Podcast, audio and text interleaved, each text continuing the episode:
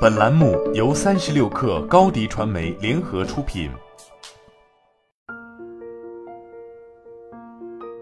本文来自微信公众号“诗营销 ”Marketing。在中国，优衣库靠数字媒体内容营销加电商，已经吸引了一亿人以上的粉丝。从战术角度，优衣库有非常多值得研究的细节。让我们先从这一切的根源抽丝剥茧，看优衣库如何拉平世界。又怎样奔跑在拉平世界上最难搞的市场——中国市场的路上？作为一个诞生于日本大萧条时期、应对消费降级而生的品牌，优衣库在消费降级中，凭借平价单品爆款、基础款，成功成为了日本 TOP 的平价服装品牌。但是再下一阶，优衣库所面对的是纵向和横向的挑战。纵向是如何从日本品牌成为全球品牌。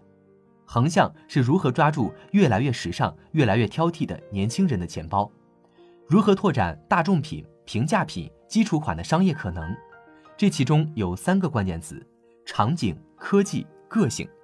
我们一起来听听。第一，场景，创造了人们生活场景融合跟跨界的可能性。基础款、大众品的优势也是它的局限，如何创造消费者更多的购买可能呢？优衣库大中华区市场总监吴品慧表示：“我们观察顾客对服装不同场景或者生活的需求，能够怎么样更多元？例如，优衣库研发了一个感动裤，idea 来源于亚当斯科特，他是全球第一的高尔夫球选手。他面对一个场景，白天要去和朋友社交，下午要去球场会球友练球。他希望有一条裤子，既可以谈事情的时候穿，也可以直接去球场打高尔夫。”以这个跨界场景为例，优衣库为商务人士设计出相对休闲的衬衫裤子，但是有设计的元素，也可以防皱运动。二、科技，服装与科技相融合，背后依旧是消费者洞察。优衣库自发热内衣，同为秋衣秋裤，经常让人眼花，因为它分了厚款、薄款、不厚不薄等等，穿到身上自发热。而这真的是适应了不同的需求产生的服装黑科技，正是优衣库有这样的科技面料，才是这一切的基础。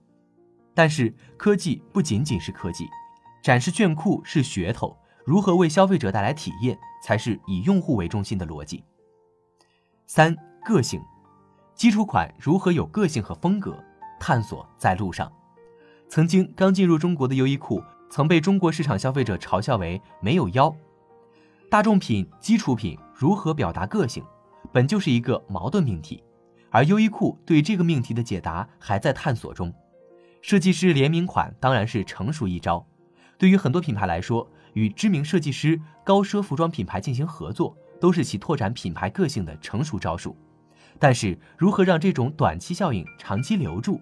如何让设计师联名款去影响主品牌本身的销售，甚至带动其他产品的销售呢？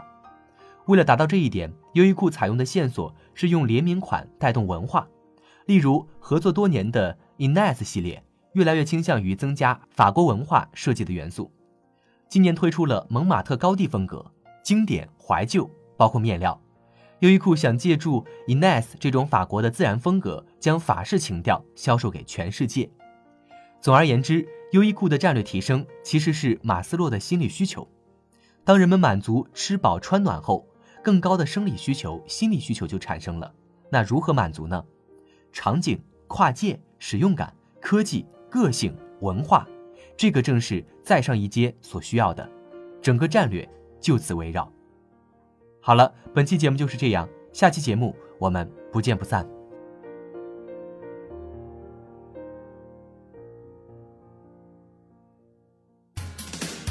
欢迎下载三十六课 APP。一网打尽商业大事件与科技新鲜事儿，欢迎添加克星电台微信号，微信搜索“克星电台”的全拼，加入我们的社群，一起交流成长。高迪传媒，我们制造影响力，用最专业的态度为企业提供视频、音频全流程解决方案。商务合作，请关注公众号“高迪传媒”。